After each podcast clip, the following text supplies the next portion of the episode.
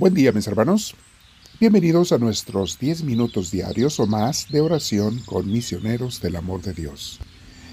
Te invito, mi hermana, mi hermano, a que si tienes audífonos te los pongas, te sientes en un lugar lo más tranquilo que sea posible, con la espalda recta, nuestro cuello y hombros relajados, y si puedes también cierra tus ojos. Vamos a dejar que Dios tome esta oración, que Dios nos lleve de la mano, que Dios nos enseñe, que Dios nos guíe. Invocamos al Espíritu Santo y respirando profundo, con mucha paz, le decimos: Espíritu, entra en mí en la respiración también. Hasta en el aire que respiro, entre mí, Espíritu de Dios. Te pido que me santifiques, yo me arrepiento de cualquier pecado, de cualquier falta. Enséñame la luz para buscar la verdad, para buscar las cosas santas. Me pongo en tus manos, Espíritu Divino, bendito seas, mi Señor. Mis hermanos, hoy vamos a meditar en el, la carta de Santiago. Estamos meditando varios versículos muy interesantes que nos abren eh, la mente y nos dan luz para entender cómo piensa Dios, qué espera de nosotros. El tema de hoy se llama Mis obras buenas me unen a Dios.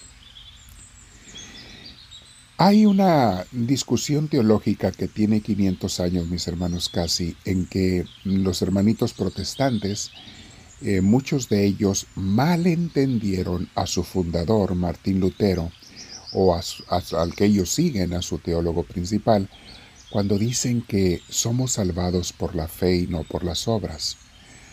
Muchos hermanitos, como no han estudiado en alguna buena escuela de teología, entonces malinterpretan el texto y no entienden el contexto en el que Martín Lutero escribió esto.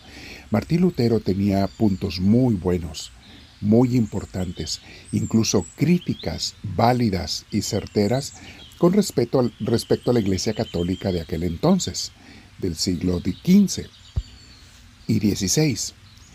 Y se respeta lo que él decía, muchas cosas, pero también eh, se han malentendido otras, este, en fin. Ah, es todo un estudio. Pero hoy Santiago, precisamente en su carta, nos va a aclarar esto. En la Biblia está escrito que creer que nada más te salvas por creer en Jesús, por aceptarlo como tu Salvador, es un error, es una equivocación. No hay que malentender. Sí es cierto que la salvación nos viene de Jesús. Es el único que nos salva por su sacrificio. Pero también es cierto que si yo no coopero con su salvación, Eh, con mis actos, entonces de nada sirve que yo crea en Él y que lo acepte si mis actos hacen lo contrario a lo que Él me pide.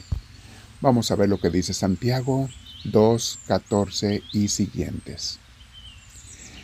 Hermanos míos, ¿de qué le sirve a uno decir que tiene fe si sus hechos no lo demuestran?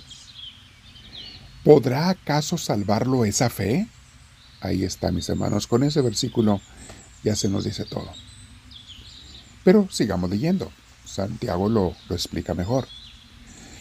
Supongamos que a un hermano o a una hermana les falta la ropa y la comida necesarias para el día. Si uno de ustedes les dice que les vaya bien, abríguense y coman todo lo que quieran, aliméntense bien, pero no les das de lo que su cuerpo necesita, ¿de qué les sirven tus palabras? Así pasa con la fe. Por sí sola, es decir, si no se demuestra con hechos, es una cosa muerta. Aquí está más claro todavía, mis hermanos. Necesitamos actuar. Mis obras me llevan a ser consecuente con el Señor. Y como siempre les digo, no tienes que ser perfecto, pero tienes que estar luchando por hacer la voluntad de Dios. Sigue San Pablo hablando, perdón, Santiago. Dice, uno podrá decir, tú tienes fe, yo tengo hechos. Muéstrame tu fe sin hechos, yo en cambio te mostraré mi fe con mis hechos. Tú crees que hay un solo Dios y en eso haces bien, pero los demonios también lo creen y tiemblan de miedo ante Dios. Lo sigue afirmando Santiago, mis hermanos. tiene que haber conversión, tiene que haber actos para que tu fe valga. Dice Santiago de una manera más fuerte en el versículo veinte. No seas tonto y reconoce que si la fe que uno tiene no va acompañada de hechos, es una fe inútil. No dice débil, no dice uh, pobre, dice inútil. De nada sirve, mis hermanos, aceptar a Cristo como tu Salvador si no va acompañado con hechos. Que repetimos, no tienen que ser perfectos, pero tienen que ser hechos que demuestras ante Dios que estás queriendo hacer su voluntad, sinceramente. Versículo veintiuno dice así: Dios aceptó como justo a Abraham, nuestro antepasado, por lo que él hizo cuando ofreció en sacrificio a su hijo Isaac. Y puedes ver que en el caso de Abraham, su fe se demostró con hechos, y que por sus hechos llegó a ser perfecta su fe. Así se cumplió la escritura que dice: Abraham creyó a Dios y por eso Dios lo aceptó como justo. Y Abraham fue llamado amigo de Dios. Ya ven ustedes, pues, que Dios declara justo al hombre también por sus hechos y no solamente por su fe. Lo mismo pasó con Rahab, la prostituta. Dios la aceptó como justa por sus hechos, porque dio alojamiento a los mensajeros y los ayudó a salir por otro camino. Aquí está hablando de Rahab en el libro de Josué, aquella mujer que ayudó a los israelitas a entrar y a conquistar la tierra prometida. Vuelve a insistir Santiago: tengo que demostrar con mis hechos. Termina este párrafo Santiago diciendo en el versículo veintiséis.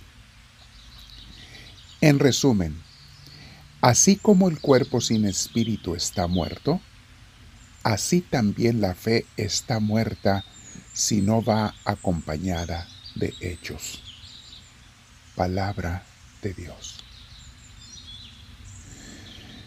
Mi hermana, mi hermano, para nuestra oración el día de hoy, te aconsejo que releas este texto en tu Biblia. Santiago, capítulo dos, versículos del catorce al veintiséis. Pero medítalo. Y vamos a pensar, ser bien honestos ante Dios el día de hoy, todos nosotros. Señor, ¿estoy siendo yo consecuente con mi fe o simplemente creo en ti y con eso me conformo? ¿Estoy tratando de hacer las obras tuyas, amar, perdonar, ser compasivo, ser paciente, dominarme a mí mismo, no buscar mis placeres, sino antes tu santa voluntad, darte el primer lugar en mi vida, Señor, para que tú la transformes, para fincar tu reino? Tengo que ser honesto conmigo, mi Dios, el día de hoy. Quiero ponerme en oración y te pido que me hagas ver la luz. No importa que a veces me digas que estoy mal en algo. Eh, es bueno que me hagas reconocerlo, Señor, aunque me duela, porque sé que también tú me das la fuerza, la ayuda, la inspiración para cambiar. Y quiero hacerlo. De hecho, esta vida, mi Dios, es un constante estarnos corrigiendo, mejorando, y tú lo ves eso con mucho amor. Tú no estás viendo nuestros errores, sino nuestros deseos sinceros de seguirte con acciones. Gracias por ello, mi Dios Santísimo. Gracias.